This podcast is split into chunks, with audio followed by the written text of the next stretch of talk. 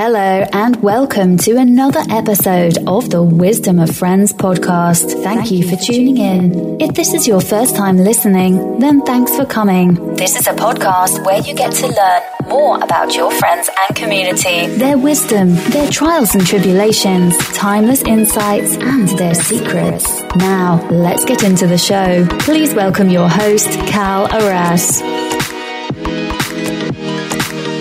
Hello, uh, folks. Uh, welcome to season nine of uh, Wisdom of Friends show. I'm your host, Cal Ross, and today I'm delighted to be introducing you to David George Brooke, who's also known as that gratitude guy. Now, David has been a speaker, a coach, and a best-selling author for over 25 years. He also has had corporate uh, experience for over 30 years. And his published works include the Brooker's Daily Gratitude Journal six word lessons to embrace gratitude, and number of other books on gratitude. Uh, friends, this is a fascinating conversation given uh, the stress and the challenges that we all are facing uh, in this COVID 19 pandemic world. And uh, this conversation focuses on the power of gratitude and uh, and how do we look at life and embrace the challenges so that we can turn it into opportunities in order to live a happy, successful, and a fulfilling life uh, by embracing gratitude? I hope you enjoyed this conversation as much as I did. So, without further ado, let's welcome the one and only David George Brooke, also known as that gratitude guy.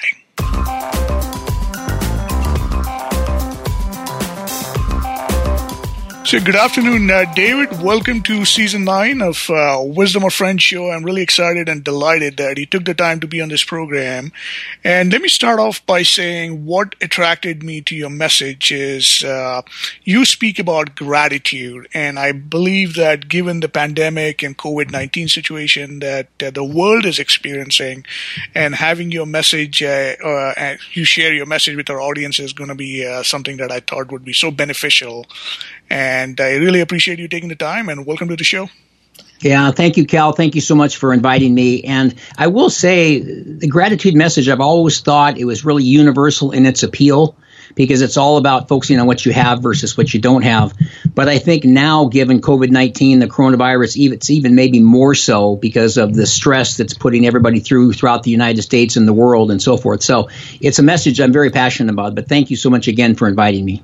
No, that's great. And uh, one of the ways, David, we kick off our show is by asking our guests a simple yet profound question, and that is, uh, what's your favorite quotation or philosophy that you live by, and how have you applied it to your life? Well, I would say probably not surprising that uh, it has to do with gratitude, and it's something I've adopted. I started this speaking business and coaching, all things I do around uh, gratitude journals and books I've written and so forth about seven or eight years ago. But it's called, it's the quote that I quote, uh, uses more than anything else is gratitude turns what you have into enough. And we just live in a world, again, whether it's the, globally or nationally, about it just seems like there's so much, and maybe more so in the United States, keeping up with the Joneses. And it's a better boat, better house, bigger this, more money, you know, faster airplane. You mentioned Boeing earlier and so forth.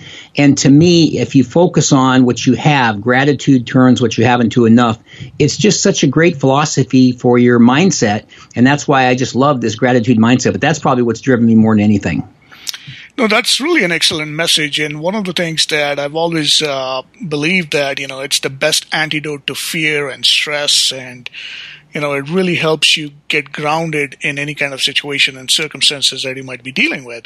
And what I'm curious about, David, is uh, what did your parents do and how did that shape your life? In other words, where did you grow up and how would you describe your childhood and what influences uh, shaped your philosophy of life? I would say that there was later on in life a lot of death, unfortunately, kind of uh, uh, impacted me. And I grew up in Spokane, Washington. I now live in Seattle area, actually in Issaquah, and had been in Bothell for a while. You mentioned it at Bothell. You saw something about from Bothell days. But my parents were what I would consider sort of middle class in Spokane. Then we moved to Seattle, and my dad was an attorney. My mom was kind of a homemaker, did some real estate on the side. Three brothers and a sister. There was five of us, so it was really pretty typical. Probably the biggest thing I look back on is knowing that the importance of an education. And so all five of us were, you know, cajoled and encouraged and, and made sure that we got to college and got educated and that type of thing. And then later, what happened is my parents got divorced, which is, is tough for any child to go through. Certainly the five of us, I was about 16 or 17. And then later, there were just a lot of issues that came up with my mom had uh, manic depressive issues, uh, now called bipolar, suffered from a lot of depression. Uh, she ultimately, about uh, so eight or ten years after she got that, died of cancer. Uh, my dad committed suicide, and I had other losses along the way specifically some friends in Vietnam and car accidents and things like that. And then when I got married, about eight or nine years into my relationship, my wife died. And so we had two sons that were four and 14 at the time. And so I think a combination of those events really set me kind of on a journey. My journey, you had mentioned Boeing with you and some of the things you've done in aeronautical, the aeronautical space. Mine was always retail. I worked at the university bookstore when I was in college and graduated from the U. And then I worked for a clothing store. Then I worked for Nordstrom for a long time. I worked for Lowe's. I was a store manager for Lowe's, a store manager for Nordstrom. So it was always kind of the retail space. But in the back of my mind, the reason gratitude became so significant is because I always I have to find something that's going to help me through this. We all have traumas, maybe more, so now than ever before because of coronavirus. But it just really gave me an opportunity to look for something. And ironically enough, when I was 19, I did a talk for a uh, teacher that had me come out to another high school when I was a freshman at the U. And I think the talk was on being successful or being motivated or something like that. But I'll never forget it. I walked to my car and got in the car and put the key in the ignition. And I thought, when I grow up, I want to be a motivational speaker. And it took me 45 years to get the guts to do it, to step out and do it, because the career gets in the way, family gets in the way, and so forth. And so I was uh, the ripe old age of 63 seven years ago when I started this journey and I just turned 70. So it's like, you know what? I tell people it's never too late, you know, and just follow that dream. Even if it gets further down the path, it's okay. Don't forget about the dream. So that's what, that's what really shaped me and got me down on this sort of this journey for gratitude. Now that is. Uh, thank you for sharing that, and I, am really sorry for uh, your losses. Uh, seems like uh, you've had uh, yeah, quite a few uh, loved ones uh, having lost along the way, and uh, uh that's uh, definitely uh, my condolences to you and your family. Thank you. Thank you. So there's a lot to uncover here, and I, I have quite a few questions around that. And one of the things that when I heard you share about growing up and you know having been through the divorce early on and things of that nature, and one of the things I've noticed is early on when when children at that young, tender age uh, experience their first signs of trauma, if you will, and they end up choosing different uh, meaning around what that ex- event makes it, you know, what that significant event is. But it seems like you always chose a positive outlook and attitude towards life as you continued on your journey and, you know, as you com- completed your education and you you know worked in retail as you said and made a successful career out of your life so what what would you say was the difference for you particularly as a child that made you make those choices uh, versus somebody else in a similar situation could have made different set of choices I think it's a combination. You always hear about nature versus nurture. And I think the, the DNA, I point to my temples and whether it's Cal or David, I'm talking about you and I were blessed to get the DNA from our parents, our mother and father, and then we had this mass called our brain, and it's this big, powerful unit, central processing unit up here. Then I was told to educate it, and so I, I feel very blessed. I started out with a good hard drive and it was just naturally from my parents. And then the software is the education and the way you you know uh, educate yourself and fill in the, the blanks, if you will. So when I say nature versus nurture, I think about I already had a pretty positive attitude. Unfortunately, my father, I'm one of the more positive people you're going to meet, always focusing on gratitude and what you have versus what you don't have and so forth. And yet my father was one of the most negative people I've ever met. I, to this day, I still can't get over. I'd say good morning in the morning. He'd go, "What's good about it?" And and I just thought, wow, what a what a way to talk to one of your five children and have them have them uh, react that way. So I thought, I don't care. I'm not going to go down that negative road. So I noticed that the divorce. I was 16 to about 18 or 19. Uh, potentially because I'm just a glass half full guy, and I, I, think we all have a choice. I tell people gratitude is a choice, happiness is a choice. The the things you want to do in your life, don't give me this. You don't understand stuff. It's a choice. You can make it and follow a certain path if you want it bad enough. But I think that for for me, I realized at an early age, and it's another kind of a quote that I've heard, but I love it. If it is to be, it's up to me. And it really made me realize, like, for instance, going through college, they wanted us to go through college, which was great. Well, my father paid for the first quarter of my college. Actually, I beg your pardon, the first year but he made me feel so bad that I took a check he gave me for the sec start of the second year and tore it up and threw it down on the ground. I said, "You'll never pay for another cent again," because he was saying, "Well, I, am I'm having a tough time paying for your college. I can't even eat because we have to have macaroni and cheese because the col- the college is so expensive at the University of Washington." I'll never forget that. I was 19 and I I ripped up the check and I, I just tossed it on the floor. I said, "You'll never pay for another dime." So it really taught me independence you know, and you got to pedal your own bike, and somebody can be the training wheels, but most of the pedaling's got to be done from you. And so, really, out of that gray cloud was really a silver lining of of taking charge of your own life and making it. You can make whatever you want. And Cal, as far as why some people and not other ones, that may be one of the biggest mysteries of life because I'm so fascinated. When you and I were talking earlier, you mentioned all these things you do you know, and you got your hands and also a lot of balls you're jug- juggling, a lot of things, an author and keynote speaker and working and all these different things, the podcast. And then there's some people that can't even hold the job down being a paper route, having the paper. And, and so why is that? Why are some people so motivated and some not? So that's why I love the nature versus nurture because I do think it's pieces of both. I just don't think I would be sitting here talking to Cal on May 14th, 2020, if I was born in Harlem and had no mother or father and was on a sidewalk somewhere. I just think he, the combination of how you came into this earth and then how you kind of took it from there, the combination of those two really determines who you end up being. No, I totally agree with that messaging. Uh, absolutely, nature versus nurture. And one of the philosophies that are trends I've always seen is it's the environment also that makes such a big difference. The people you surround yourself with, or you're blessed to be surrounded with early yes. on in your life. You know, because if uh, their beliefs, their values, and their standards can rub off on you, either in a positive or a negative way, and uh, but again, at the end of it, you always have a choice and take personal yes. responsibility for it. And it seems like you did that and uh, created a beautiful career for your life.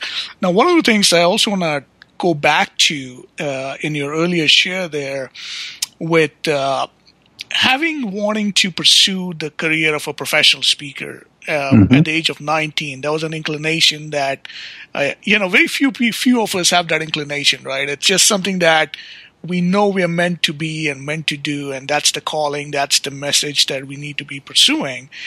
And uh, you eventually did. For some, it takes right. them a long time to do it. Some jump on it instantaneously, but you did it, and that's really a testament to your commitment to living the highest potential of your mm, life and your career.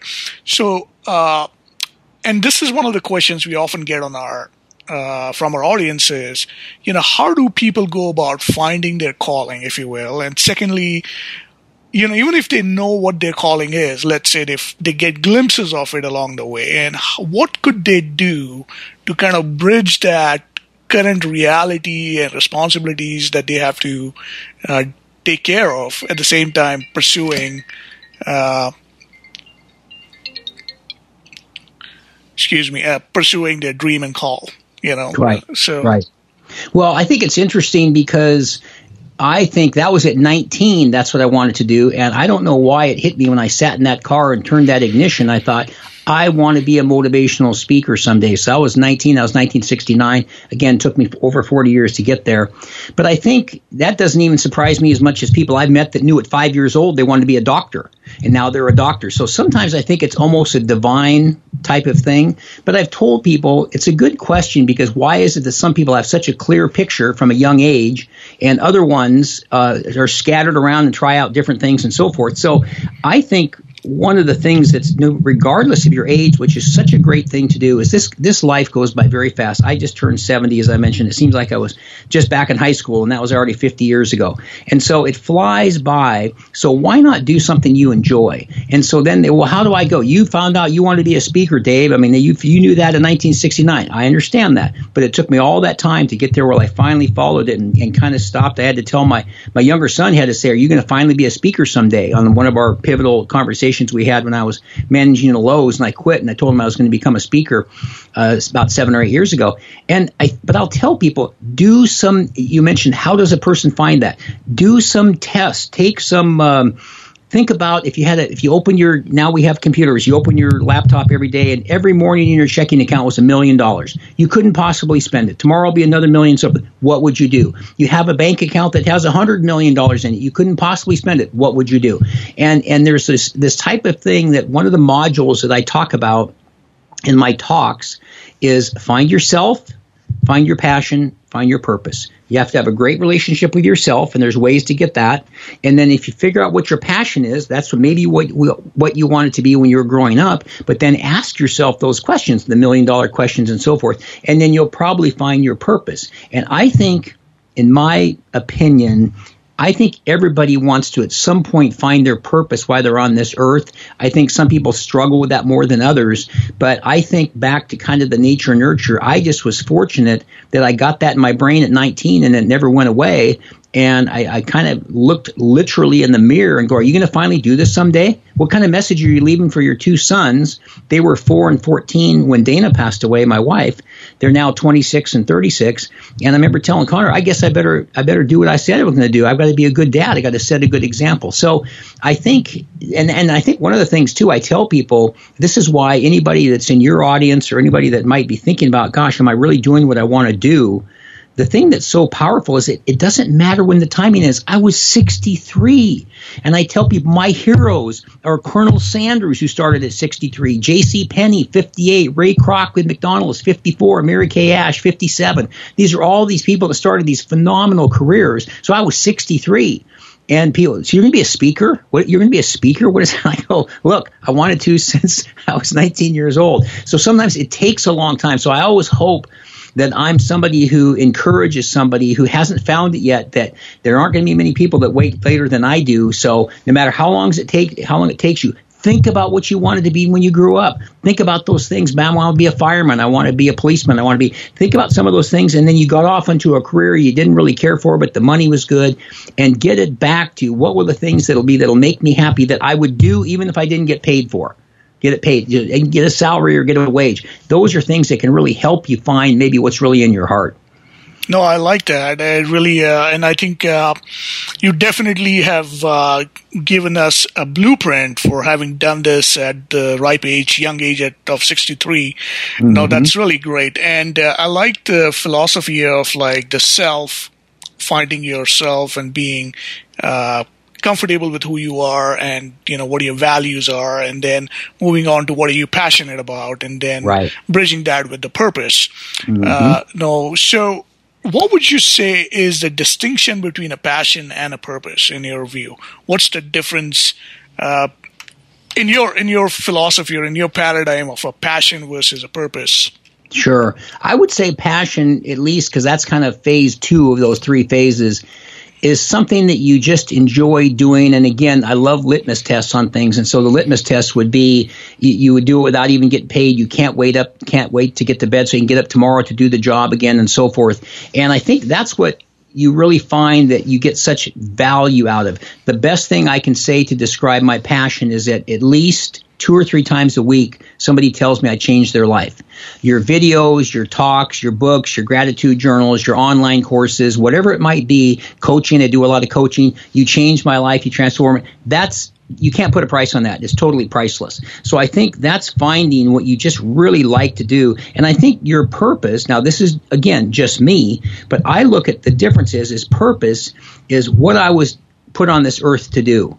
And and I look at it when you were mentioning Cal the YouTube thing. I've got a thousand over a thousand videos, and I've got a thousand some odd subscribers, and I've done all these videos and a lot of content and books and things like that. it's to just sort of explain to people in as many different modes as I can what gratitude can do for you.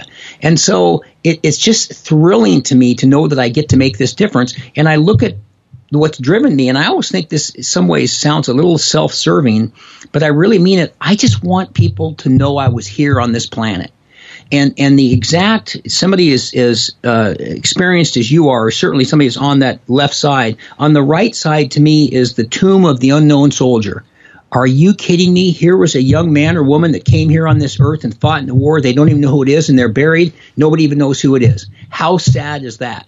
So if it's Cal Harris or David Brooke or whatever, I want to know, did you ever hear Cal's podcast? Did you ever see one of David's talks? I mean, that just fires me up.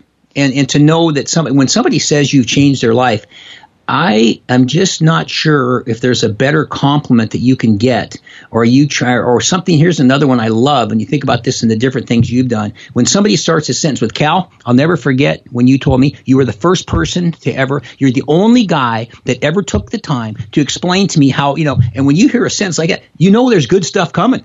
You know, be, and how does that make you feel? Because it's just so thrilling to know you've impacted the trajectory of somebody else's life.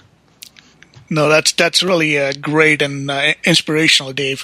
And thank you for sharing that. And and so my next question to you is, uh, when you look back at your life, you know, we've all had these moments of clarity. We've all had these moments when the the path or the choice that we make with our career, with our profession, it kind of gives us the validation back and you know that, mm-hmm. that is that moment when life is never the same again moment it's like this is for real this can happen it's no longer a right. fig, figment of my imagination and what i want to of lead to this is you know you've identified your passion you identify your calling but now you got to do a test drive in the mm-hmm. marketplace to see you're not right. imagining things in your head and it's something exactly. that can absolutely gain you some traction so when was that moment for you that you were okay, I want to be a professional speaker, so let me go try this out. And when did you know that this thing could really work and this thing I could continue doing it uh, for the rest of my life? Was there a moment for you? That's actually two answers to that question, Cal. December 26, 2013, I was managing the Lowe's store at Mount Vernon. 70 million annual revenue, 250 employees. Took me about 45 minutes to get up there and really enjoyed running those big box stores like Nordstrom. So it hit me on December 27th, two days after Christmas in 2013. I quit Lowe's and I said, You've been thinking about this for all these years since you were 19. I came home. Connor, who was five or uh, four, excuse me, when Dana died, was now 17. He's sitting on the couch and he goes, What are you doing home? And I said, um, I quit. And you quit Lowe's? And I went, yeah. And and he's sitting down, he's looking up at me and and just sort of slouched down on the couch and he goes, You quit being a store manager? I go, Yeah. And he goes, Well, what are you going to do now? I said, Well, I'm going to be a speaker. And he looks up from the couch and he goes, Well, that's just super, Dad. and I, I didn't know how to react. And he said, I have a question for you. What are we going to do for food? And, so, and, so, that's when it started. And I said, it was, of course, kind of comical, but I said, Connor, I've been talking about this my whole life. You've heard me say that. So that's how it finally happened. I said, I can't keep living this life where I'm managing these stores, making the amount of money I was making, getting the discounts, all the stuff, getting the flying around in corporate jets, whether it was Nordstrom or Lowe's or whatever. And I finally thought, you have to follow your dream. To the second part of the question, which I think is almost more powerful. When did you make the decision to do it than actually doing it? But honestly, Cal, I would tell you it was, I'm about seven years into this now. It was probably five or six years into this. About a year, year and a half ago, I thought it was a good idea. The first five years were brutal all my friends are very well off. They're all my buddies. They all have multi-million dollar houses. They have big jobs making. What are you doing? You're going to be a speaker? What are you doing? Oh, and you live with your friend because I have to save money and do all put all this into YouTube and into all sorts of equipment and classes and webinars and training and so forth. But I I just never got away from my passion back to passion and purpose, leading to my purpose. I think I was put here to be a speaker. I'm a pretty good speaker. I don't think I'm as good as a lot of people, but I know how to get a message out there And I tell people, it's not my speak. Oh, Dave, you're such a good speaker. It's the message of gratitude. I'm merely the microphone for it. I'm merely the mouthpiece. And if I can say it and, and convey enthusiasm and energy, and I do a lot of exercises and things in my talks to show people how it viscerally impacts them and not just, I don't know, even use PowerPoint, not just PowerPoint slide, PowerPoint slide. And I get really into it. And I'm fresh off a talk today, so it's, of course, on my mind. But I just felt that was what I was there to do. But gosh, those five years and the biggest enemy, as you're not surprised to hear this, during that five years is the guy you see shaving in the morning. It's like, what are you doing? Why did you leave that job? What kind of fairy tale thing is this you're doing? But now, six or seven years into it, I will tell you, I can say pretty confidently, Cal, it's looking like a pretty good idea but it, it, was tough going through that. Congratulations! No, that's great, and it is. It can be uh, being an entrepreneur or being a speaker or a solopreneur, if you will. I mean, it can yes. be a lonely journey at times and can be True. quite challenging. And if the circumstances around you, especially with the economy and the business, is not favoring you, then it can be even more of a uh, climbing a mountain, if you will. So I think uh, uh, it's amazing that you've been resilient and and continued with the pers- pursuit of your purpose and passion. So yeah, thank the, you. Yeah, the other question I want to ask you is. Uh, what were one or two biggest challenges that you faced in your life? And what I mean by that is, uh, what's your favorite failure?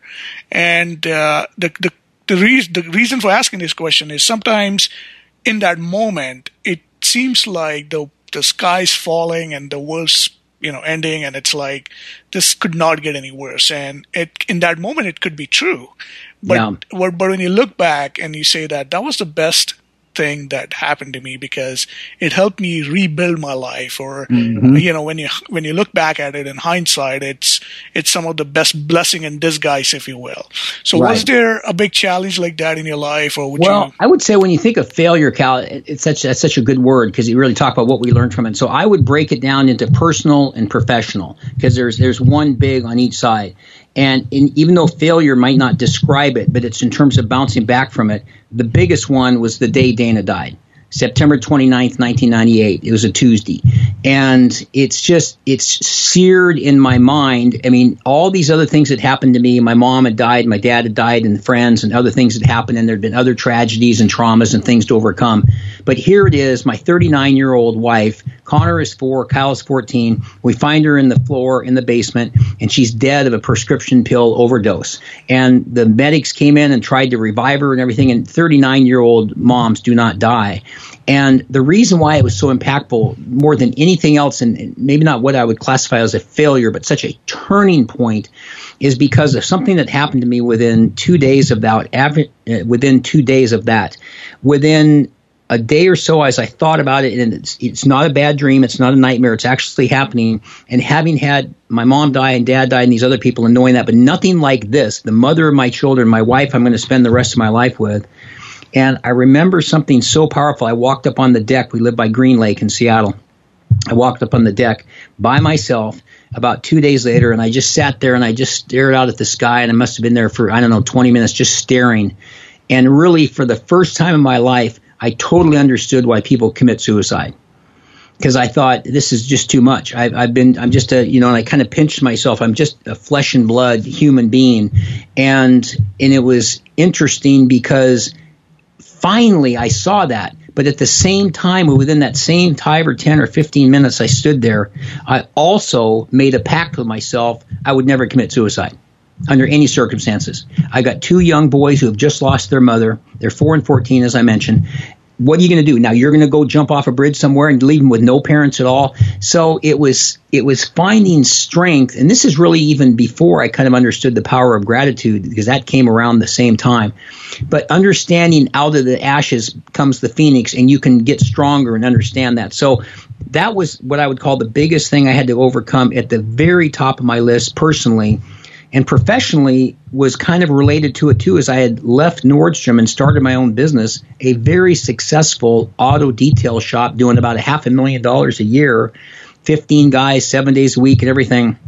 As a result of Dana's death, I struggled and struggled and struggled. Within about a year or so, I just closed it. I couldn't do it anymore and it was such a failure because of all the time and money that went into it to develop it and build this huge list and have all this success. I was going to uh, franchise it and put them in different locations and so forth.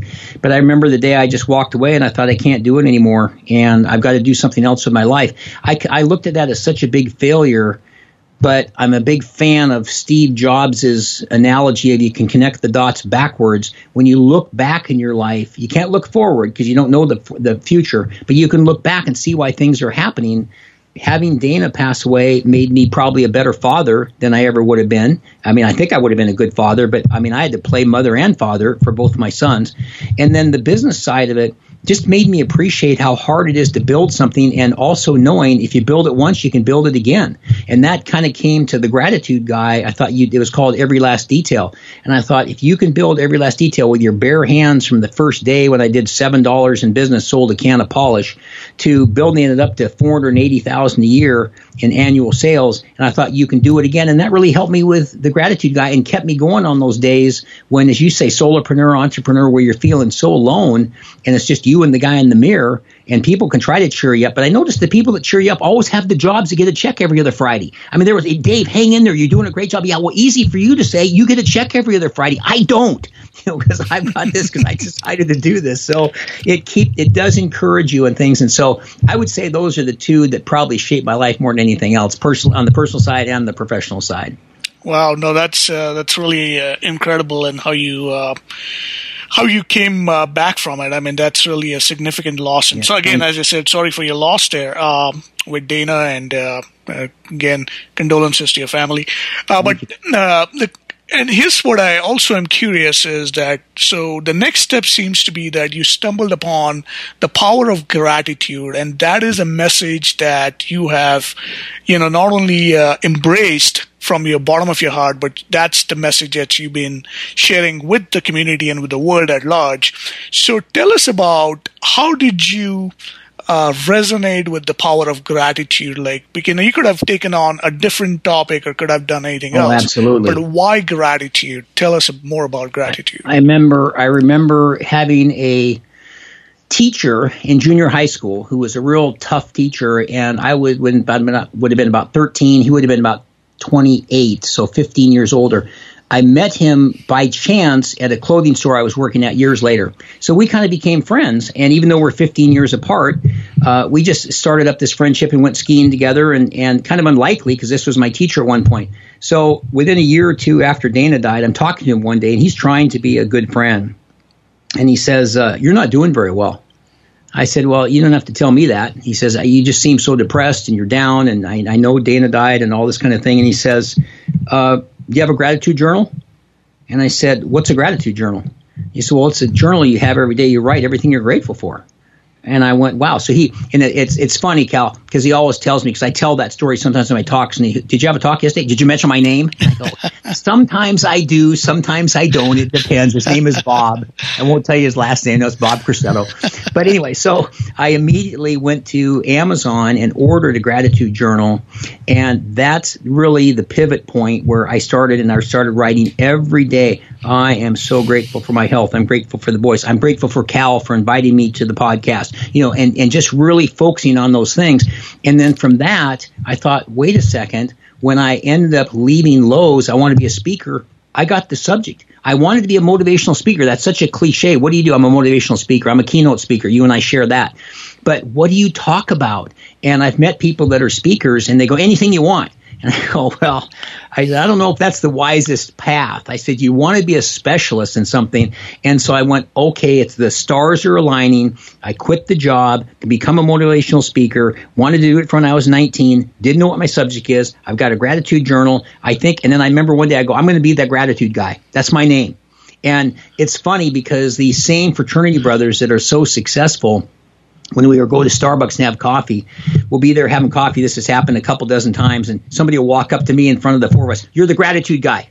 I've, I've seen you speak before, and they just go, "Gee, what are you, Mr. Celebrity or something?" And I go, "No, no, no." But they've, they've, I've spoken to a lot of people. I had a lot of talks, but it was really interesting because it sort of all came together, and this the name, the gratitude, and I thought because I always wanted my subject I just want, I didn't know what it was going to be for all those years too, which is another reason why, as I said earlier, don't give up on knowing that it'll come to you.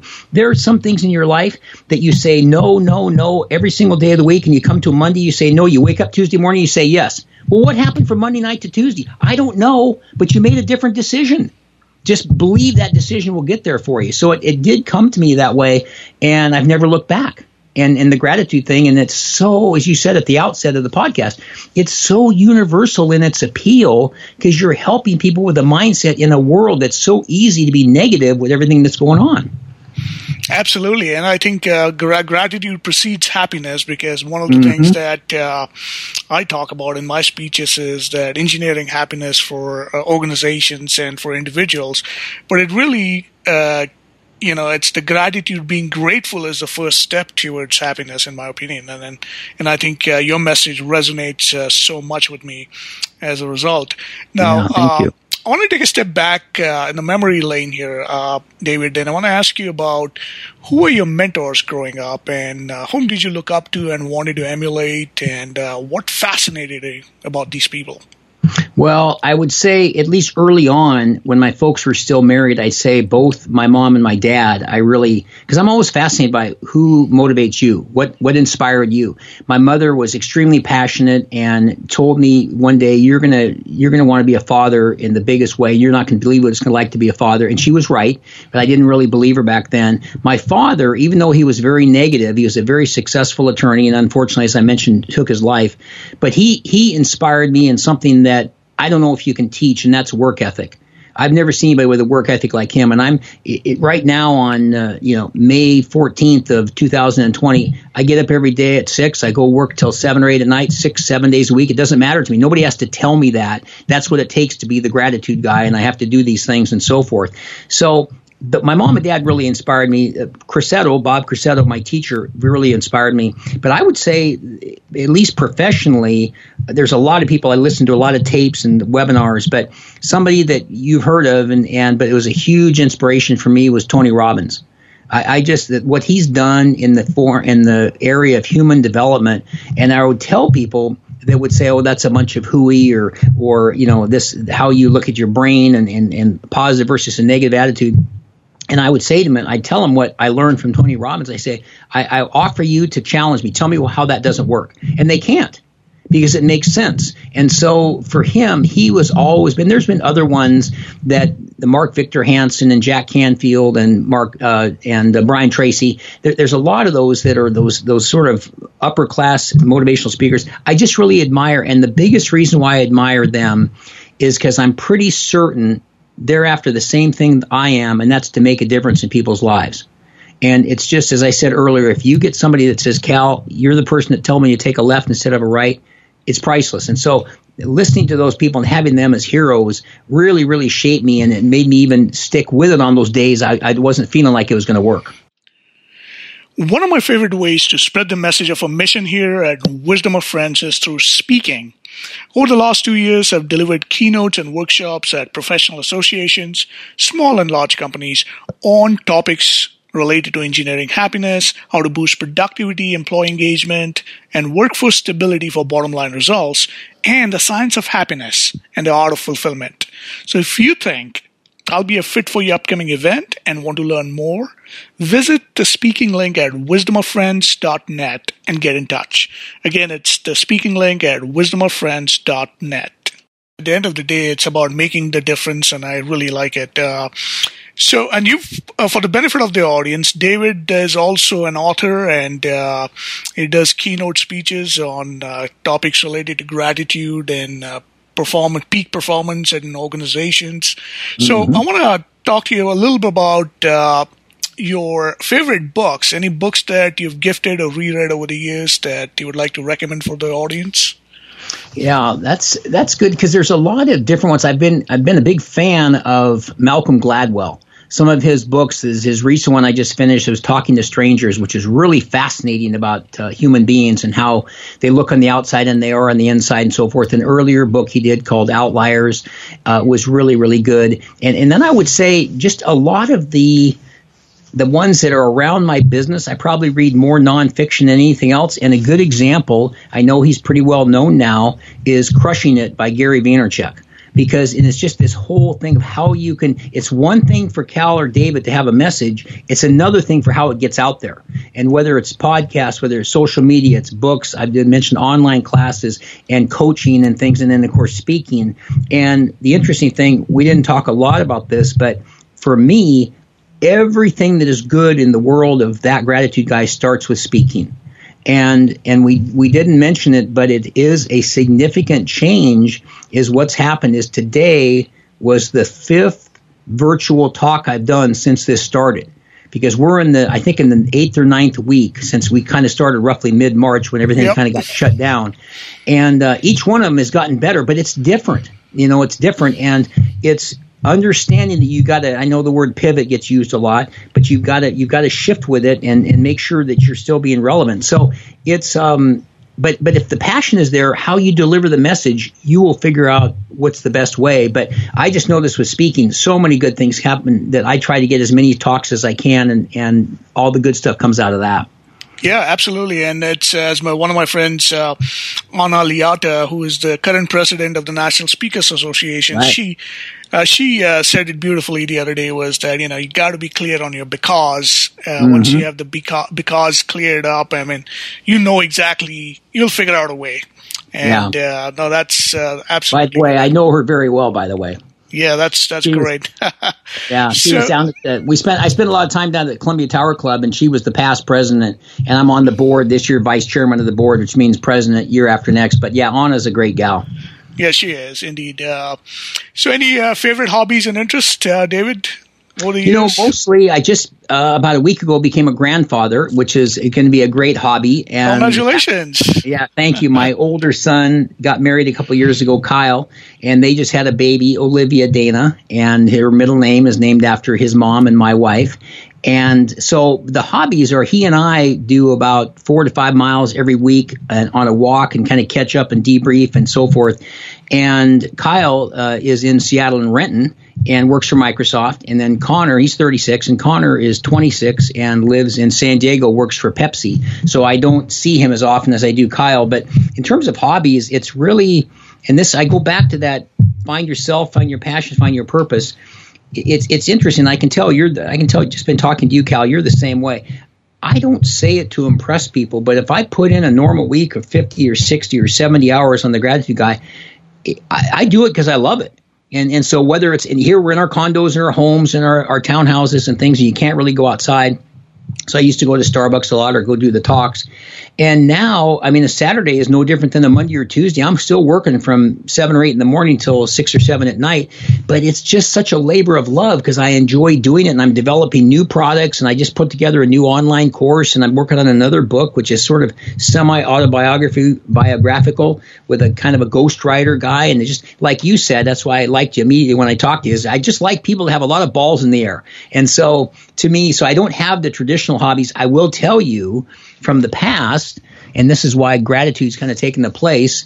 I learned how to fly. Had my own airplane for a long time. I flew a ton.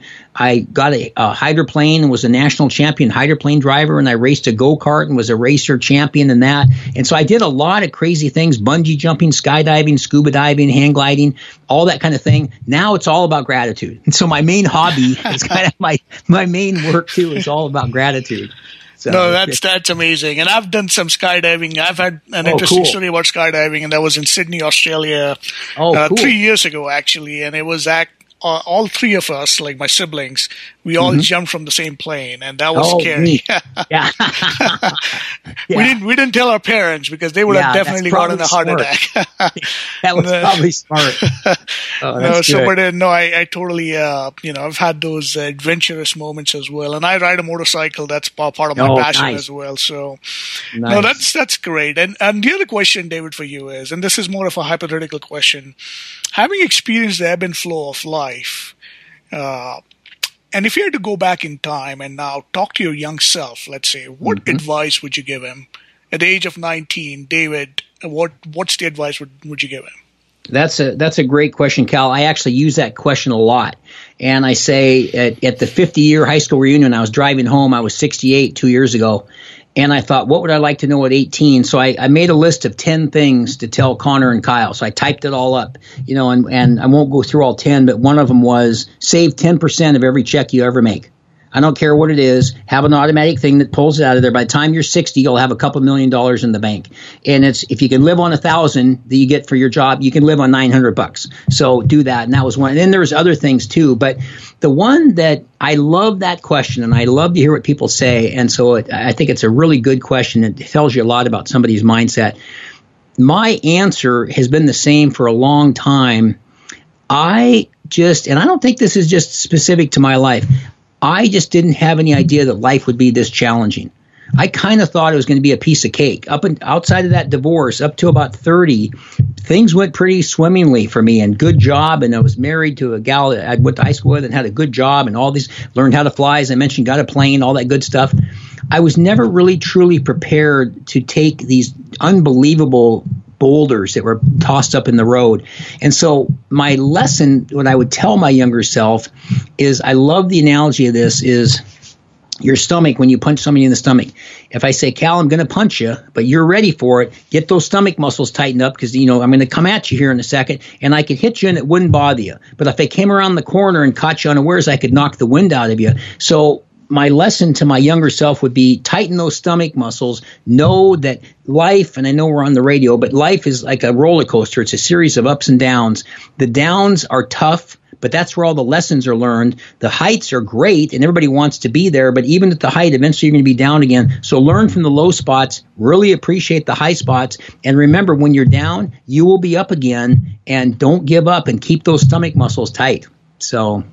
No, I like that. It's. Uh being prepared for uh, any eventuality life throws at you, but like also knowing that you can handle it and you can rise to the occasion uh, no matter exactly. what. Exactly. No, I, I, totally agree with that. I'm go- so let's switch gears here, and I want to get into the topic of gratitude and do a deep dive into it. Mm-hmm. So, one of the things that I know you uh, also do keynotes and uh, talks related to uh, performance and peak performance within organizations. Mm-hmm. So let's uh, let's talk a little bit about that because a lot of how would you bring the model of gratitude and how would that play out in a business setting uh, in your experience? Uh, how would you apply that to companies and people leading teams and uh, more so in a leadership capacity? Great question. A lot of what happens with gratitude is when I mentioned that find yourself, find your passion, find your purpose. The first one is find yourself.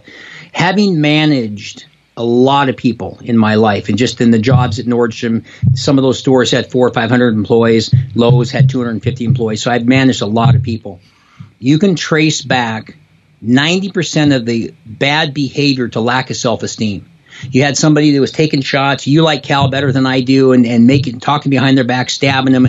Any of those types of things. Mr. Brooke, you like this person better. You always come by their department. You never come by my department. I'm never getting promoted. You promote everybody else but me. I can think about all the types of people. 95 or whatever percent of that you can trace back to lack of self esteem. One of the biggest things that gratitude does, and I do these exercises in the talks, is really helps you to increase self esteem. When you can get a better picture of yourself and really like who you see in that mirror, as I say, shaving, brushing your teeth, or whatever, it absolutely helps people to appreciate who they are. And when you have, as an example, I do an exercise where we talk about how somebody else sees you. Other people always see you in a better light than you see yourself. And so I'll do these little three by five cards and, and I'll ask people, how many people are going to hold on to that card? That the other guy just said, Cal is fantastic. He's articulate. He's bright. You're a great listener, by the way. You're a great listener. All these different kinds of things. People raise their hand. You're welcome.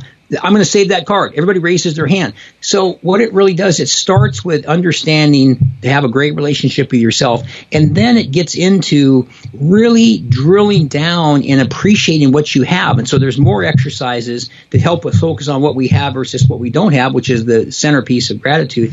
And so those combination of those exercises helps people to feel better about themselves, become better team members, appreciate their fellow employees better, better because they're again focusing on the positive and not the negative, and it just ends up being this this synergy that comes out of understanding gratitude and how it works for yourself and then therefore your teams. And that's where I say on one of the keynotes, gratitude creates peak performance because you eliminate a lot of this pettiness and a lot of the same problems that we have with people that can't get along with people because they're fearful they're going to get their job or they're going to take their job or they're going to tell on them or all these little petty things that come up. So it's really had a nice application to the business world.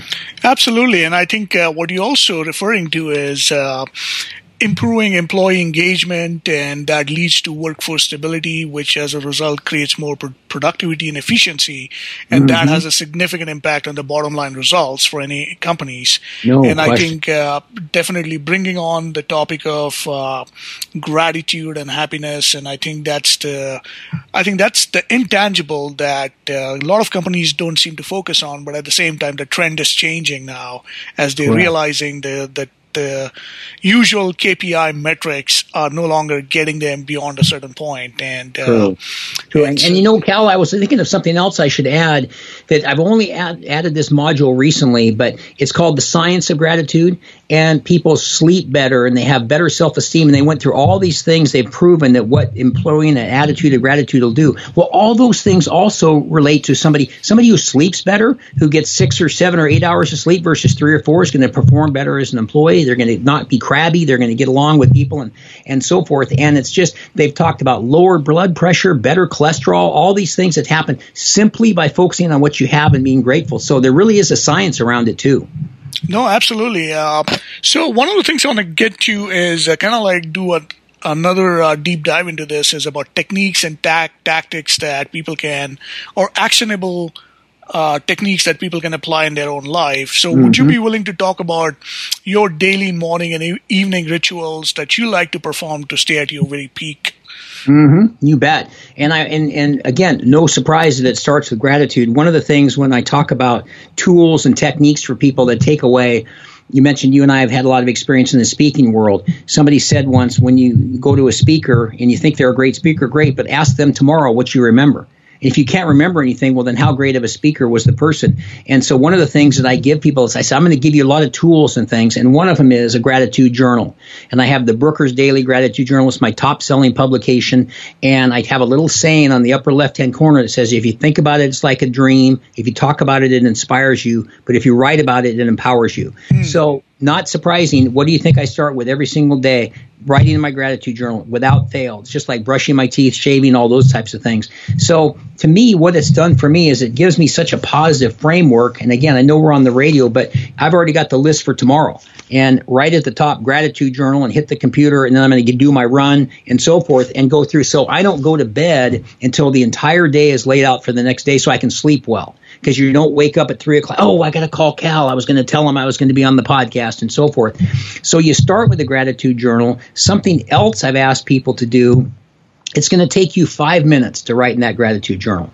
And then I mentioned that earlier. I'm grateful for this and so forth, and whatever is on your mind. Also, if you want to sleep better, put the journal by your bed. Read what you wrote that morning. Just reread it one more time right before the head hits the pillow. You'll sleep a lot better.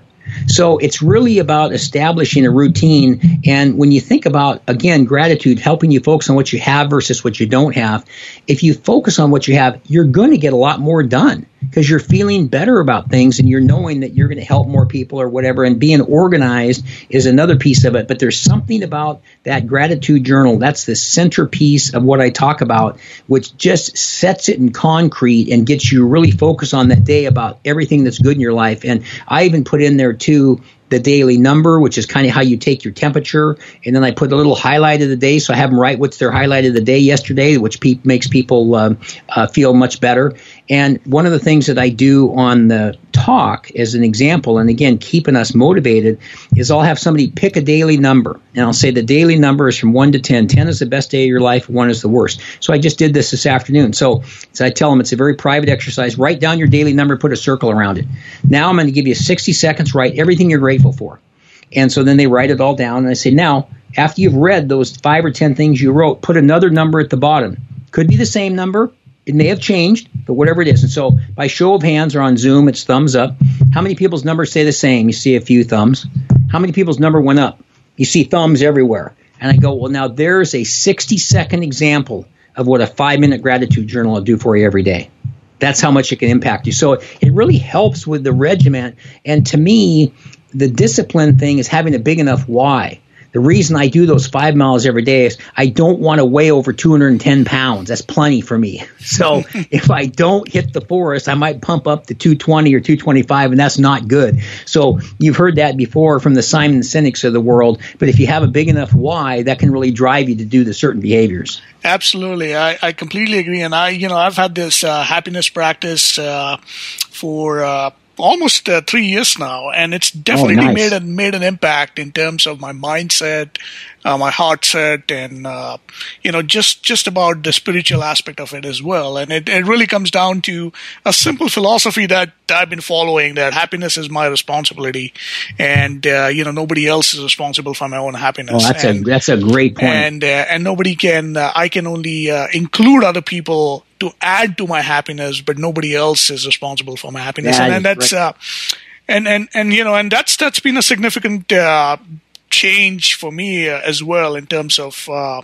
how my life has gone over the last couple of years. And one of the other things uh, you'd be interested to uh, hear this is that every year I take on a new challenge or a new way of being that mm. can significantly alter how I've lived my life. And one of the things I've taken on is for this year is uh, embracing uncertainty in, oh, in really? a way in a way that uh, uh, you know it's it's like being more curious and being more adventurous with uncertainty instead of trying to control everything nice. and and like you know because it's always been for me up until this point to know exactly where I'm going what I need to do and just kind of like stay mission focused and all that and I can yeah, still do that great and yet enjoy the journey along the way and have the fun and the adventure along the way. Mm-hmm. And, uh, I like that. I like and, that. And uh, yeah, with a sense of curiosity and awe and joy and and and knowing that uh, you will be taken care of eventually. Yeah, that's and, good. I like that. I like that. So it's a different way of being, and uh, we'll see uh, how that unfolds uh, for yeah. this year. good new challenge. I like yes, that. Yes, absolutely. Uh, so moving on uh, to another question I had, and I want to circle back to something that you mentioned earlier. You know, we talked about building that shield around or the armor around our own mindset with the practice of gratitude and like really strengthening ourselves, tightening our stomach muscles and making sure that, you know, no matter what happens, anybody, what challenges life can throw us, throw at us, we can handle it. But we also run into situations and people, specifically people around us, and usually it could be family members, like you gave a good example of people in your own life, like your dad, who has who had a different perspective about life, and they just choose yep. to see the negative aspect of how things are. So, what are some creative and constructive ways that you can deal with those kind of situations? Because I can I can uh, tell you that I, we get a lot of those uh, questions from our audience. Yes, I do want to make a difference. I do want to make a change, but I, I have my significant other, my spouse, who doesn't agree with me, and you know, mm-hmm. things of that nature. So, how do you deal with those kind of situations, in your opinion, in your experience? I think it is, some of it starts with understanding the person and maybe what their motivation is. If I take, for instance, it doesn't get much closer than my own father. That was, you know, again the negative. When I I mentioned that good morning, what's good about it? I'd say it's sunny out, and he goes, it's going to rain tomorrow. It, it, just it didn't matter what it is. He could figure out something to to have empathy around what caused him to be that way. That really helped me a lot because I started thinking, what that's not normal for somebody to be that way. So if I think back and I know his father was a very successful attorney, using him as an example, his mother, my grandmother, was very controlling, and I thought, wow, I wonder what it'd be like to grow up for them being my parents. So I think understanding why somebody behaves some way uh, is certainly something that helps. And then I think there's other things that have helped me. This is a little more draconian, but there's just certain people I come across, and I just think, you know what? I just feel sorry for them. There's probably not a lot you can do. They're hardwired to be negative, to be mean to you, to be caustic, to be sarcastic, whatever it might be.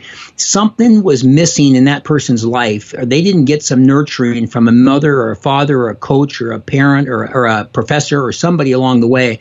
And I just, I don't say it to them, of course, but privately, I think to myself, I feel sorry for them. I just feel sorry for them. They can't experience the joy. One of the things I know, for instance, in my speaking, and, and I would bet, Cal, you may be the same way. When I mentioned the 1 to 10, 10 is the best day of your life, I'm normally, when I write in that gratitude journal, as I will tomorrow morning again, and as I did this morning, I'm usually a 7, 8, or a 9 when I wake up. I'm something like that. But even if I'm not having that great of a morning or that time of a day, after a talk, I'm always a 10 I'm all I was at 10 today at 1:30 after after the 90 minute rotary talk. And it just always fires me up and I've gotten text, thank you, what a great talk and things like that and so forth. So, but that that drives me, but I understand to have empathy for people, it's just it's just a better way to approach it because everybody has different journeys. We can't know what's going on in this head of theirs. And when somebody will snap at you or say something, we don't know if they have financial problems. They just got served with divorce papers today or all these different things. You just can't know that. So to have grace and to understand that and and I think even with yourself, and I think this is one of the most helpful things that ever happened to me, and I love this word is on the days I'm a I can tell this talking to you too. I'm a pretty motivated person, you know, and I can get going. I can talk really fast and get really excited, and people are just going, "I love this." Now I can listen to you all day long. I always I need a dose of the Brooker. That's how I got my name, the Brooker, on my gratitude journal. Is my all these fraternity brothers. I need a dose of the Brooker because you're Mr. Motivation and stuff. So it was there from a long time. But I think the word that I like, which is so powerful, is I think there's certain days you have to give yourself permission to not have the best day Mm. And if somebody if somebody bothers you, don't let it bother you know don't let it bother you. Just kind of it is what it is. Don't take it personally. Don't like and if you're not up to speed i've talked to a few people with coronavirus as an example. I had one about two weeks ago. I didn't have a good day and I thought, you know what? Don't fight it. It's just, you know, things were back up. Things were bugging me. I lost a bunch of paid talks because they were going to be in person and now they're all canceled. And, but I got through it. And The next day I felt better. But I like that. Give yourself permission. You're a human being and we have feelings and emotions and you just can't be, have this tremendous armor built around you or this Teflon that works. It works most of the time, but sometimes if it doesn't, allow yourself to have a bad day and just not let those people bother you and that type of thing. So I think if you really empathize with with people in your world, it really helps to know that you don't know what's going on in their life, and therefore uh, it shouldn't bother you as much, or at least it'll bother you a lot less. No, I like that. And just to recap, I think uh, what you said was having the empathy and uh, compassion for mm-hmm. individuals who may not necessarily agree or disagree with you and mm-hmm. could always have a negative attitude. But the other thing also is to give yourself the permission to have a bad day because you cannot yes. be a robotic uh, approach to life. I mean, mm-hmm. so having uh, the compassion for yourself and allowing yourself to, uh, you know, it's like riding the wave of life, if you will. There's yeah. going to be ups and downs, and and just going with the flow and. Uh, yeah, and I like that. That's really great. Uh, moving on to our next section here, and uh, this has been great, and I could continue talking to you for uh, Thank you. for the next four hours here. But uh, in the interest of time, we are gonna get into this uh, next section here, which is uh, the rapid fire round, David. And so, my first question for you is, whose brain would you like to pick? Oh, Bill Gates. Hmm. What's the greatest work of art in your opinion? Uh, a couple of portraits my mother my mother did of us five children. She was a great portrait artist, mm. and I just look at it how she made them look so much like us. I'll never. That's the biggest work of art, the greatest work of art, because it was so. Oh my gosh! And I've got three of me and a bunch of my brothers and sisters, and I, I just oh they're the best. It's just I, I, can't believe how she could capture our essence in oil on a canvas. No, that's great. Uh, if you could have witnessed one event in history, what would that be? Hmm. Boy, that's a good one. I would have to stop and think, and it would probably be. I don't know if I'd say as much as an event, but it's just the first thing that pops to my mind is more. I wish I would have met this person, and that would be an event and had lunch with them, and that's John F. Kennedy. Hmm. And uh, who's your favorite music band, David? Uh, the Eagles by far. I like them too. Yes, that's great. Take it easy is my all-time. Actually, no, actually, I beg your pardon. It's um, uh, how can I forget? Um, uh, oh gosh, what's the name of that song? It's the, their biggest, one of their biggest song, not Take It Easy, but it's been my all time song. I always say, well, your all time song is one you could listen to over and over again. And it's, um, oh, Lyin' Eyes. I couldn't think of it. Lyin' Eyes. That's yes. my all time favorite song from the Eagles. No, that's Love great. Uh, here's another one. Uh, the five most important things in life, according to you. Five most important things in life is number one is your health, because without that, you have nothing else. Uh, number two is your family, because whether it's your mother or father or husband or wife or children, I think is next. Uh, number two, I think number three is back to that purpose, understanding what that purpose is. And I think after that, giving to others.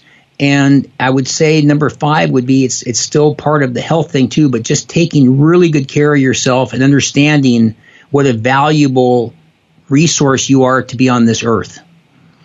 No, that's great. I like that. And uh, here's another one. And this is if you could have any message of your choice on a billboard, what would that be? Mm. Well, it's going to sound a little bit uh, redundant in some ways. It's around gratitude, but it would really be love yourself. And I think it's it's really funny, Cal, because we live in such a strange world little Cal when he was growing up, little David when he was growing up, if they said, you know, the poor boy, he has no confidence. He's over in the corner. It's just such a shame. He puts his head down. He can't look you in the eye. But if you say, I think I did a great job on the drawing on the chalkboard, and I think I'm the best artist in here. Oh, he's cocky. He's too conceited. He thinks he's just too good for himself, and he thinks he's a better artist than Dave or anybody else. What's up with that Cal? He's kind of cocky, you know. And I was like, oh my goodness, you can't win. You can't win. if it's over here, you're no good. If it's here, you're no good. But if people the reason why I just I see the billboard love yourself. It's just two words. If more people love themselves, in my opinion, we wouldn't have half the problems we have in this world because of the behaviors that people act out because they don't like or understand who they are. And that's why with the gratitude thing and so focusing on what you have, it helps you to love yourself and like yourself a lot more and I think that would cause a lot less problems. I couldn't agree more. Uh, that's uh, really beautifully said. And I've got final three questions for you, and this is our mm-hmm. final section. And the first one is, uh, what is your current personal or business passion project that you're working on, and what are you looking forward to in the next six months to a year from now? Perfectly timed. Virtualizing my keynotes. So I've done four or five. My typical keynote is 60, sometimes 90 minutes.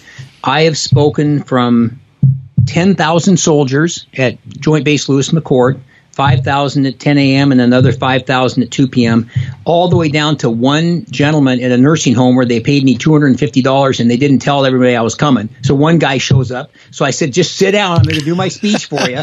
we just sat across the table. So I've done from one to 10,000. But now the virtual thing is my biggest project. And so I've done some trailers that say what my virtual talk does and how I can do it on the Zoom platform. We obviously talked about Skype and those other things. And again, I know we're on the radio, but I will tell you right offhand, I have not seen your keynote, but I can tell from your personality when you say things that are funny or people laugh at or they nod their heads at on Zoom in person, they're laughing and you see them nodding their heads and they're shaking, they're waving to you if they know you from the audience and they're smiling and they're doing all these things. And on Zoom, we can't see this on the radio. You just see and there's no sound. it's so bizarre because they're laughing. You can see their faces; they're laughing, but there's no sound because everybody's been muted. So the biggest project as a result of that is really making an effective keynote work just as well on the virtual space. In this case, Zoom, Skype, Meet, a lot of these other platforms, Teams from Microsoft, and things like that. That's yeah. been biggest thing. And what uh, social media platforms do you normally use? Are you on? I know you're on LinkedIn. Are you on mm-hmm. Facebook and Twitter as well? Or yeah, and my and really my big one is YouTube. Okay. That's one where I've gotten because I've done so many videos and I have a nice LinkedIn presence. I do post a lot of things on Facebook. Don't do much Instagram. There's a few other little small things. Maybe I don't even really do Twitter that much, but YouTube, I do two to three new videos every single week, including the Monday Morning Minute. In fact, I might do a, a shout out for a, a, text to join. If anybody is interested in getting my one minute, one minute Monday Morning Minute, I call it, every Monday at about nine in the morning, it's a one minute video on gratitude. You just text grateful to 42828 and you can sign up. And it's one of those really cool things. You just you just punch in four two eight two eight, ask you for the word. The message is grateful. It punches a message back to you. You put your email in, and you're on the list. No, so, that's great. And then we'll include uh, all your links on our show notes as well, so people can find out more about you. And uh, oh, thank you, thank you. Absolutely. And uh, the next question is, what are three things you're grateful for in life today? Well, it's. I just mentioned this when you mentioned the other things too. I, I can't I can't top any list or start any list about uh, being healthy because I just honestly knock on wood, and I've got a wood desk here. I think I'm 70 years old. I've never really had any kind of a health. I've had a lot of traumas and things like that, but I've never really had any big health issues, and that's just through the grace of God. And that's why, as I said, I knock through, uh, knock on wood. And so, health is absolutely number one. Number two are my two sons. They're the love of my life. I just am so. I look, and you mentioned um, some of the things that you've done in the skydiving with your siblings and so forth, and and don't tell mom and, and things. And I've done that same thing as I mentioned but it's interesting of all the skydiving and bungee jumping and scuba diving and flying, all that stuff, hydroplane racing. The number one thing I'm proudest of is being a father to two phenomenal sons. And I say that with hopefully some objectivity, but I know a lot of people whose kids are not in good shape and they're in you know uh, overdose situations and they're living at home still they don't have a job they've got drug issues and so forth so i feel very very blessed so that's number two and then number three is sort of an extension of that, that i'm most grateful for is my family and friends it's just like meeting you today in the first 30 seconds i love i think i love this guy I, I, just I only met him 30 seconds. I just love this guy already. I like his smile. I like his energy. And where would we be without friends and family? But that's how fast we make those connections with people. There's just an energy about it. You know, there's something. So those would be the top three things on my list. It's uh, beautiful, and I really uh, appreciate you sharing that. Uh, so I want to take a moment to acknowledge you, uh, David. Uh, you know, it, it, reminds me of that quotation that, you know, feeling gratitude and not expressing it is like wrapping a present and not giving it. Mm-hmm. And, That's a great uh, and and you know one of the things that stands out with your uh, journey in life so far is that you not only find the something to be positive and something to be optimistic about life and be grateful for in life, but you are sharing it from the bottom of your heart with the people mm-hmm. in the community, be it, as you said, uh, speaking to 10,000 people or be it a single individual. Yeah. And I'm sure you do that in a more of an informal setting as well with conversations with friends and family and helping them see the bright side of life. And, uh, right and you know having the impact that you've had uh, in our community is so inspiring because no, I'm sure you. people listening to this uh, will find a newfound enthusiasm and encouragement and no, inspiration for life. Great. So love to hear uh, that.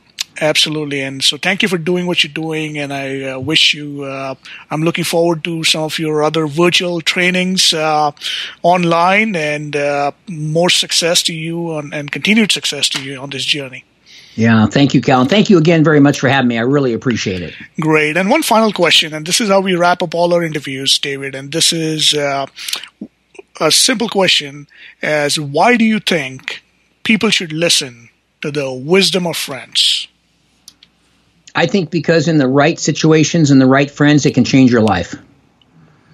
I, I think that if you, I, I, I really do. I mean, they're just we can't. That's why they call something a mastermind. When when ten minds get together, they can come up with something better. So you have the right kind of friend that's a true friend. It can change your life. And so it just pays, it just is so smart. And with people that are really true friends, they want what's best for you. So chances are pretty good they're going to give you some pretty good thoughts. No, I like that. I appreciate it. Uh, and thank you again for your time and uh, amazing feedback here and uh, sharing your life story with us. I really appreciated our conversation. And for everybody listening, with that, we'll wrap it up. And if you like what you heard, please share. Don't be shy. Thanks for listening to the Wisdom of Friends show with Cal Arras. If you enjoyed today's show, head over to wisdomoffriends.net to join the conversation, access the show notes, and discover our fantastic bonus content. We hope you'll pass along our web address, wisdomoffriends.net, to your friends and colleagues. Be sure to check out our archive section on the website for previous episodes and subscribe on iTunes, rate, and leave a review. It's very much appreciated. Thank, Thank you. you. This has been a Seven Symphonies production Join us next time for another edition of The Wisdom of Friends.